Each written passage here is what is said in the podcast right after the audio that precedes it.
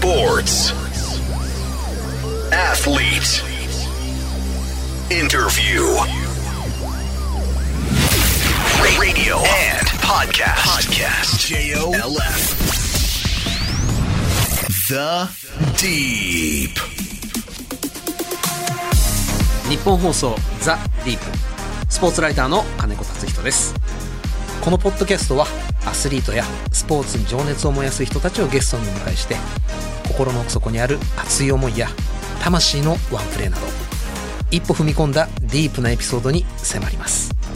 さて、えー今回のゲストはレーシングドライバートヨタガズーレーシングチーム石浦弘明選手です。資料を調べさせていただきました。苦労人です。本当にちっちゃい頃から英才教育受けてるドライバーがほとんどの中高校生からこの世界に飛び込んでトップドライバーまで上り詰めた方。どんな人生を歩んできたのか非常に興味があります。この後石浦弘明選手登場です。どうぞお楽しみに。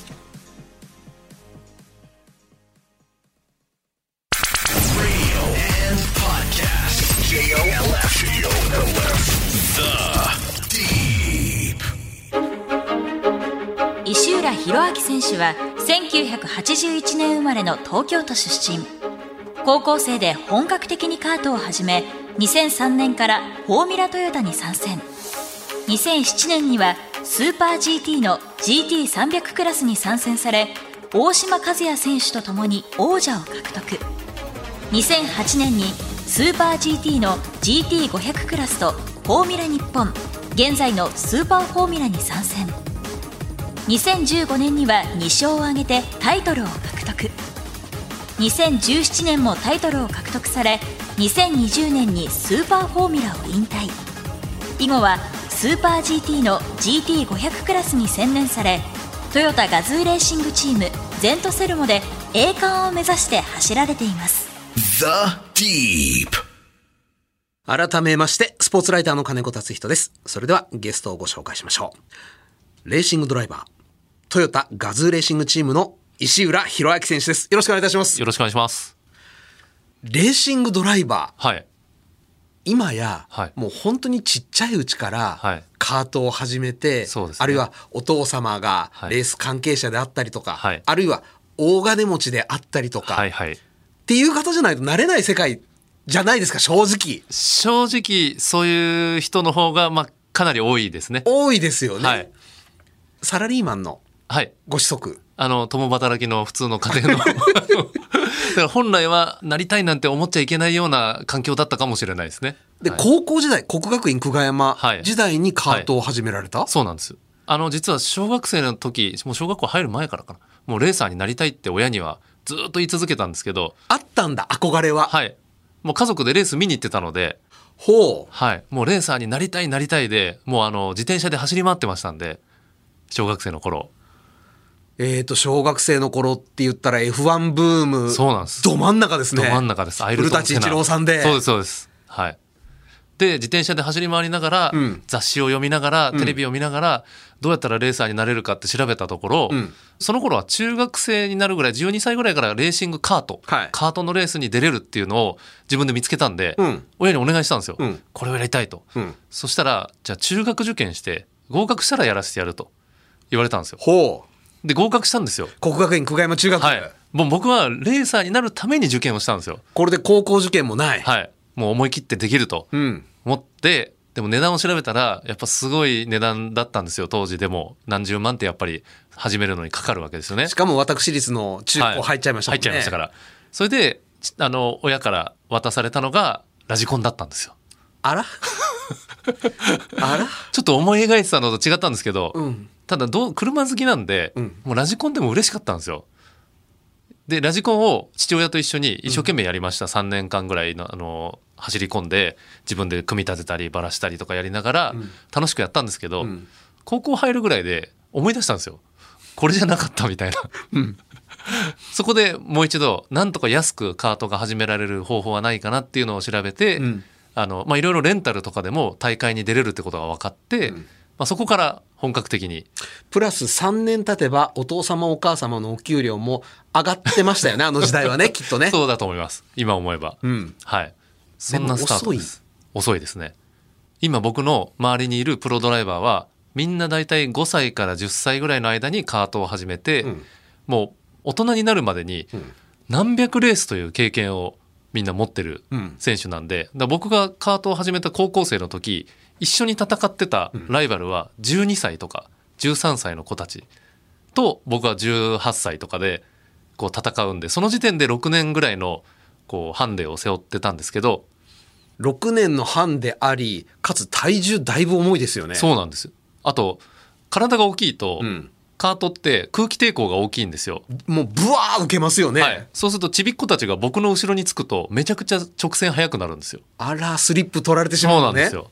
っていう辛い状況でカート時代を過ごしたんでめちゃくちゃでもそのおかげで鍛えられたんですよ。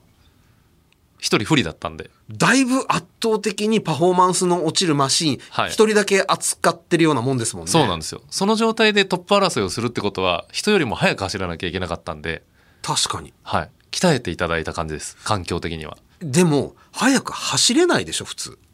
普通はなかなか大変だったかもしれないですけどまあでも例えば人があの捨てちゃったようなタイヤとかも、うん。あの持ってきてうん。使ったりとかあのとにかく節約しながらどうやって練習するかとかそういうのも考えてあとカート屋さんでアルバイトもしてましたしそういう感じでやってました。スポーツは他に何を？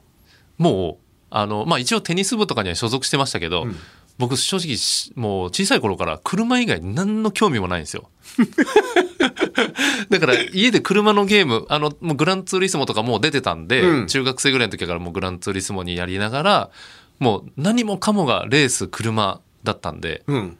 もうカート以外のスポーツは全然やってないです。うわー。国学院久我山のようなスポーツ、はい。何をやっても強い学校行っておきながら。行っておきながらもう土曜日とかは早退してそのままカートコース行ってましただいぶ変なやつだったでしょうね。もう相当変わってるって思われてましたので。何してんのあいつって話ですよね、だから同級生たちからはあやっぱそうなったのねみたいな。あんだけ変わってたんだからそれはなるわねみたいな感じですかね。ほでも好きなことがあったんで好きなことを探すとかそういうの全然僕わかんないです。うもうそれがあったから。あったから。迷うことがないですもう。一択。はい。一択です。あの大学受験もしたんですよ理工学部入ったんですけど青学理工。はい。それも絶対レースに役に立つなと思ってあのそれ？はい、あの風洞実験とか、はい。あの空力のこととか、ま、勉強できるんじゃないかとかそういうので選んで、それで理工学部？はい、行ったっていうだけです。すべてレースです。でも、はい。高校生高校3年生ぐらいになったら、はい。ある程度こう男子といえども知恵もついてきて、はい。こう自分がどの程度のところまでいけるかぐらいな想像するようになるじゃないですか、はいはいはい。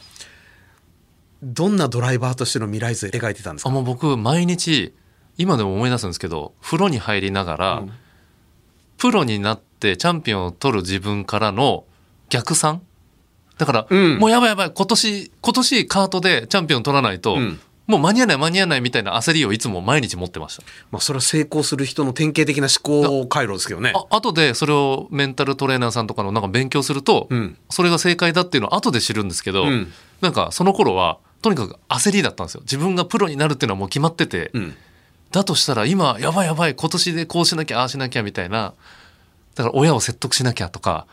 ということは、プロのレーサーになるというのが、はい。当時の石浦さんの中でのほぼゴール？当時で言えばゴールですね。はい。あのーただやっぱ F1 とかに憧れて、うん。こう憧れのドライバーももちろんあのいたので、はい。そうするとそういう自分になることをイメージしてはいましたけどただやっぱり食っていきたいっていうのが一番この世界で食っていくっていうふうに決めてました。あのープロのドライバーはい。がどれくらい稼げるかって、はいほぼ普通の高校生知識持ってないじゃないですか。そうですね。それはあのプロ野球選手、はい。J リーガー、はい。い、くらもらったっていうのバンバン出てきますけど、はいはい。今でもドライバーって出てこないじゃないですか、なかなか。なかなか出てこないですね。あの F1 ドライバーって、うん。よくあの僕らレーサーっていうと F1 って聞かれるんですけど、うん。F1 ドライバーって世界で20人ぐらいしかいないんですよね、はい。であのその人たちの年俸っていうのは、うん。なんとなくニュースで40億円とか、うん。50億円とかこう出てくるんですけど、まあ、プライベートジェットで移動してとか、うん。やっぱそこに憧れてたり、うん。僕らが子供の頃は星野和義さんっていう有名なドライバーさんが日本で活躍してたんですけど毎回レースで優勝するとうん。賞金ボードが1000万円とかだったんでなんとなくこう子供ながらにこう、まあ、桁違いのやっぱりこう野球選手とかと同じようなイメージ、うん。トップになれば本当に何億円っていうイメージを持ってはいました。だからやっぱお金持ちにもなりたいとかいっぱい車買いたい、うん僕いっぱい車買いたいがものすごい動機だったんですけど、うん。はい、そういう感じでイメージは持ってましたね。でこの逆算したルート。はい。ほぼ予定通りに辿っていけたんですか？だからあの45年遅れで。だいぶ遅れてるじゃないですか。そうなんです。だからもう追い込まれて、えー20代後後半25歳ぐらいの時って、うん。まだプロにもなってない稼げてもいないアルバイトしてたんで近所の人からはプー？プーだと思われてニート？ニートです。一般的に言うあのアルバイトしながらでレーサーってプロになるまではお金むしろかかるんですよ。ですよね、はい。なので親にも支援してもらうスポンサーさんにも出してもらう自分でもアルバイトするみたいなあのちょっと芸人さんと近いような雰囲気の世界なんですよ、成功するまでは、はい。石浦さんとこの息子さん大変よねとかきご近所で言われたでしょうね。目も合わせてもらえなかったです そりゃそうだ25歳無職、でもスーパー GT っていうレースにうん。2007年に出たんですけど、はい。その当時テレビで毎週やってたんですね。やってましたね、はい、そしたらご近所さんが急に挨拶してくれるようになったんですよ。あの頃やったのテレ東でしたっけ？そうです。はい。テレ東のおかげ？はい。なんかああそこのお子さんなんかプーじゃなかったんだみたいな。はあ変わるんだ。変わりましたそこで世界が。収入は？まだ GT に出始めた頃は、うん。ちょっとまあリーマンショックとかもありまして、はい。僕が思い描いてた あのレーサーの収入では全然なく、ん。むしろ一人で生きていくのがギリギリぐらいなイメージだったんですけどもちろん GT500 っていう一番上のクラスに上がったら、うん。やっぱりしっかりした契約金をいただけるようになったので、うん。それが2008年なんですよ。うん。あでリーマンショック超えてまた戻ってきたのは2010年とかなんでそうすると自分が30歳ぐらいの時からやっと一人前のお給料をいただけるようになったっていう感じなんで20代の頃は本当にもうもがいてる状態で終わってしまったっていう感じです。で遅ればせながらプロに届いた、はい、その時はどんな逆算してるんですか？うーんあの第一目標クリアしてるわけじゃないですか。そうですね。次は？で遅れながらステップアップしていったんですけど、うん。トップカテゴリーに出た瞬間に、うん周りの年代と同じ年代に追いついたんですよ。5年ビハインドあったんですけどトップカテゴリーに上がる速さが急激に上がったのでそこに出てしまえばほぼ周りは同世代だったんですよ。うんでそこから今度あのただですね順調にはいかなくてですね、うんトップカテゴリースーパーフォーミュラーっていうレースに出てたんですけど2011年いっぱいで最終戦2位だったのに実力不足っていう判断でチームをクビになりまして、えーそこから2年間シートを失うというまあだから野球でいう戦力外通告を受けたわけですね。で2年間出てませんでした。なんですけどその間生活は苦しかったです。あれもう結婚なさってますよね、はい子供もいました。やばいじゃないですかやばい状況で僕テレビでレースも見れなかったです悔しすぎて。再び周囲ご近所さんが目を合わせてくれない日常が はい、やってきちゃったんですよ。もう僕笑えなかったです。あの、家族でいても笑顔が作れない状況、メンタル追い込まれるとこうなるんだなって思いました、その頃は。お金大事っすよね大事ですよね。はい。やっぱ家族養わなきゃっていうプレッシャーもありましたし。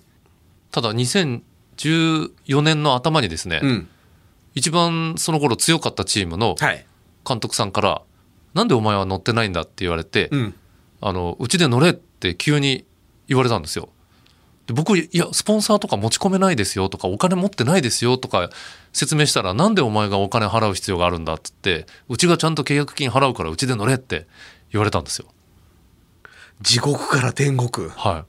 そしたらなんか、嬉しいじゃないですか。いや嬉しい超えてるでしょそんなん それやる気もやっぱ違うんですよ。そうやって呼ばれた状態のこっちのモチベーションも違うし、行ってみたらそのチームみんな僕を信頼してくれてすごくこう受け入れてくれるチームだったんですよ。2年間シートを失ってたドライバーをはい。しかももう30代ですよ。振り返ってください。はい。なぜ？なぜ信頼してくれた？なぜ声かかった？うーんやっぱ日本のレースってスーパー GT とスーパーフォーミュラって2つ有名なレースがあるんですけど、はい GT の方では僕は活躍してたんですようん。何度も優勝したりしてたのであいつがこっちのレース出てないのおかしくないってみんながだんだんと思ってくれたところもあって、うんで乗せていただいて信頼してくれるスタッフが周りにいたら急に僕も実力が出せるようになってそれまでもう崖っぷちすぎてうん。実力が出せなかったんですよ。でもなんか急にあこのチームにいれば自分はやれるみたいな感じに思えてきてやっぱメンタルなんですよね。大事？大事です。もうそしたら急に30代の2年間乗ってなかった復活したドライバーが急に初優勝し始めてあれよあれよと2015年チャンピオン取っちゃったんですよだ急に僕の中でもまた世界が変わって周りの見る目も変わってみたいな本当に地獄から天国みたいな状態になりました。あんまりレースの世界に興味のない方のはい。ためにちょっと伺っておきたいのは、はい。GT には乗っていた、はい。フォーミュラには乗っていなかった、はい。GT とフォーミュラ、はい。ドライバーに求められるものは何が違うんですか？そうですね。GT の場合はあの普通の車の形をした、はい。い、わゆるツーリングカーと言われる車でレースをするんですけど、はい。2人1組で組んで途中でピットに入ってドライバー交代もするので、うん。いわゆるチームワークが求められて、うん。個人の能力よりもしっかりこう与えられた仕事をきっちりこなすっていうことが大事、うん。で1年間でチャンピオンを取るために頑張るんですけど途中でこうウェイトハンデって言って、うん。優勝したりするとハンデを背負わされたりするので、はい。あの純粋なパフォーマンスっていうよりはちょっと面白いレースを面白くするようなあのレギュレーションルールになってるんですけど、このフォーミュラーに関しては本当に純粋なレースなので、うん。ハンデもなければ速いやつが強い。強いやつがチャンピオン。そういうもう明確なドライバー勝負になるのでなおかつ F1 と違ってスーパーフォーミュラーっていう日本のレースは全員が同じ車使うんですよ。なので本当にドライバーの腕が試される。そこで1番を取ればこいつは日本一速い男だっていう証明になるわけですね。GT で勝っても日本一のドライバーだとは言ってもらえない可能性あるけれど、はい。フォーミュラであれば間違いなく言ってもらえるわけですね。す。もう一人の戦いなので自分の実力で一本で戦うっていう感じなんですよ。最高速にはどれくらい差があるんですか？最高速はスーパーフォーミュラーが310キロから20キロぐらいで GT は今290キロとかですかね。ただコーナーの方が違います。フォーミュラーカーはすごい軽いので車重が、なので 4G とか 5G っていうもう体の中で血液が偏るぐらいの横 G がかかって走ってる間コーナー曲がってる時は息ができないんですよ、それぐらいの強烈な速さで曲がれます。当然デリケート、はい。ハンドリング。デリケートなのはフォーミュラになるわけですね。そうですね。あと、自分の好みにセッティングもしなきゃいけないし、そこエンジニアとあの一緒に車作りもしていかなきゃいけない。で、あの、1年間で本当に一番、えーポイントを積み重ねた人がチャンピオンなので、うん。1レース1レースが勝負なんですけど、やっぱ1年間でチャンピオンを取るっていうのがすごい大事なレースなんですよ。はい。で今 F1 に出ていた小林カムイ選手とか今 F1 で活躍しているピエール・ガスリー選手っていう選手と、実際その年は戦いながら2017年戦いながらチャンピオンを取ったりもしたので、ん。こう F1 好きな人にとってはああの選手と戦ってるんだと。それで勝ったんだっていうことですごいこう評価をしてもらえて、ん。やっぱ日本のレースにもすごい選手いっぱい出てるんで、うん。なかなかそれ知られてないのが悔しいところではあるんですけどはい。さあじゃあ日本一速い男と呼ばれる資格を手にしたはい。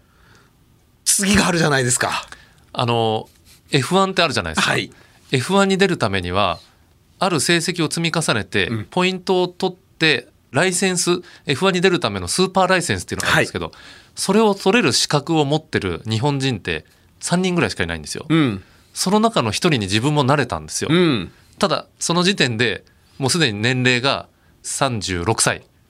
でやっぱり僕が所属しているトヨタ自動車は F1 にもう出てない状態だったので、うん。F1 にまず最初一歩出るってなるとライセンスを持っててもダメでスポンサーさんとか、やっぱその国が応援してくれるとかそういう選手じゃないとなかなかその世界の20人には入れないんですよ。っていうハードルを知って、まあ、自分もその当時36歳でこれはあの自分には F1 のチャンスはないなっていうのはもうもちろんその前から分かってはいたんですけどやっぱり国内で自分が憧れたプロドライバーになれて日本一も取れたんでそれはもたげてくるでしょ気持ちがまた。一度捨てた諦めた気持ちが。そこから僕は違うモチベーションを持ちまして、うん。僕本当に車が好きでうん。車もいつか作ってみたいっていう夢も持って大学にも行ってたりもしたので、うん。これ今後別の目標がそこでもうすごい出てきちゃったんですよ。うん。自分が車作りに参加してみたいっていう思いとか、うん。レーシングチームをこう運営することもちょっと興味を持って将来こう自分のチームやってみたいなとかいろんなこう後輩育ててみたいとかなんかこうやれることがいっぱいやりたいことが出てきちゃって、うんでもその中でも一番は車を作ってみたいだったんですよ。うんで本当に夢が2つとも叶う状況にまさかなっていったんですよ。うんあのレーシングドライバーしながら今本当に自動車のスポーツカーの開発をさせてもらってるんですけど、はい。あの本当にびっくりするぐらいそれ僕ゆ2つとも夢だったんで、うん。はい、今正直幸せです。いやいやいや。どんな車はい。作りに携わられたんですか？たまたまトヨタ自動車がやっぱりなんとなく僕も子供の頃からトヨタ自動車って、うん。こう売れる車はいっぱいあるけど、うん。ですよね。いやね僕はもうはっきり、はい。もうトヨタの車にはい。乗る日は永遠に来ないってはい。思ってた10代20代、はい。30代40代でもそうでしたね、はい、僕もやっぱりホンダのタイプ R とか、はい。日産の GTR とか、うん。やっぱそういう熱い車のイメージあったんですけど、うん。その頃トヨタ自動車にはあんまり面白いって言われるような車が少なかったんですよ。イニシャル D がなかったら86だってあんなに有名にはなってないですしね。でちょうど2012年86復活、うん。今の豊田昭夫会長が、はい。あの社長になられた後に、うん。面白い車やっぱり作りたいっていう思いがちょっと乗って強くてびっくりしたんですよね、はいあれ？おもろいやん、はい、で86の後に今度じゃあどんな車っていう企画が始まる段階で、うん。ちょうど僕が入れていただいてその企画段階から入れていただいて。ごめんなさい。それははい。千浦さんが立候補したの、だってトヨタの社員じゃないでしょ？はい。トヨタの社運をかけたプロジェクトでしょ、はい。うん。あのその前にレースで実はドイツのニュルブルクリンク24時間レース、はいはい。ここにチャレンジしてたんですけども、うんそこはトヨタ自動車の社員の皆さんで出てたんです。うんで市販車の開発を兼ねた挑戦だったんですけど、うんそこで僕はいろんな人たちと一緒に開発メンバーと一緒に仕事をする機会があって、うんでそのつながりでこういう機会がある時は呼ぼうって言ってくれてたんですよ。おおでお声がかかって、えー社員本当に社員じゃないのにここから入れるんだって前代未聞だったらしいんですけど。前代未聞でしょうね、はい。で多分空前絶後で次なかなかないでしょう。だから見ちゃいけないデザインとか、ん。あの研究所とかにも普通に僕あのパスで出入りしながら開発に普通に入れていただいてで今もう発売されてますけど GR ヤリスっていう車のそれが開発だったんですよ。欲しかったな GR ヤリス。今僕も自分で開発した車自分で買いましたけどもう本当楽しい車に仕上が楽しいっすよね、はいエンジン音もうちょっとかっこよければって思っちゃうんですけど、はい。それ皆さんに言われるし自分でもそう思ってるんで、ん。なんとかしようとしてます。まあ、マフラー変えりゃねはい。いいんでしょうけどね。ただ実はあの車3気筒エンジンなんですけど、はい。え3気筒になってるのには理由があって、うん。性能を優先しました。なので音よりも本当の速さを追求したんであれ競技に出るベースモデルになる予定だったんですよ、4気筒より3気筒の方がはい、あのタービンが効率よく回るんです。排気干渉の問題でちょっと専門的になりましてすはい。みませんが、はい。なのでいろんなやっぱり制約とか軽量化するためには3気筒の方がいいとか、うん。いろんな理由があって面白い車にするためのパッケージの中でああなってるんですけどただ僕も音が大好きなので、あのーそれについては今取り組んでおりますので、あ、はい。しばしお待ちくださいしばしお待ちください。ですね。はい、でもそれはべらぼうに楽しいっすね。楽しいです。GR ヤリスも実はまだまだ開発が続いていて今後あのいろんなモデルが出てくるんですけどえ？あのあんまりは喋りすぎたらいけないですけど開発を続けてるってことは公言してるので、うん。今もう僕も開発テストに行ってますし、はい GR カローラって車も僕は開発を担当させてもらったので、はい。えーそれもこの間デビューしたんですけどそっちもあの今も海外に行ったりとかして海外の道でもテストしたりしてるんで、まあ、今後そのアップデートされるモデルがまた出てきますし、えっと、なかなか言えないことだらけだとは思うんですが、はい。現行の GR ヤリスはい、よりとんがるんですか、とんがります。うおー、はい、とんがる。とんがります。あんなとんがった車なのに、はい、えここ、ま、あこんなに変えちゃうみたいな。うーわ。発売してからうん。お客様の声いっぱいあるんですよ。はい。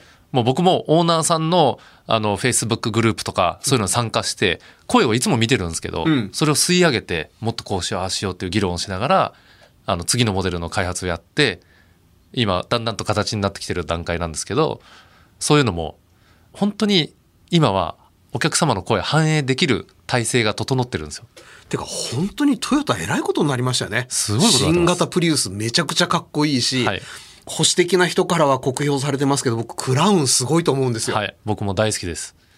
あの本当に欲しい車ができてきましたよね、はい、今はチャレンジしたいことに対して止める人がいなくて、うん。とにかくバッターボックスに立てってトップのボスが、あの言ってくれるので、うん。みんながバッターボックスに入ってとにかく振ってると、トップのボスがはい。ワンランク上がっちゃいましたけど、はい。大丈夫なんですか？変わらないんですか？トはい。変わらずあのそこは同じようにあのその体制というか森蔵さんって僕らは呼んでるんですけど、はい。森蔵さんの思いを持った人たちがあの後を継いでみんな今 今からもっとやもっともっとさらにやろうと言ってる状態なので全然そこはぶれないと思います。白い車これからいっぱい出てきそうだな。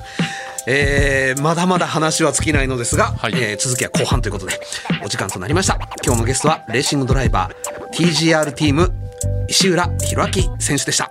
次回もよろしくお願いいたします、はい、よろしくお願いします。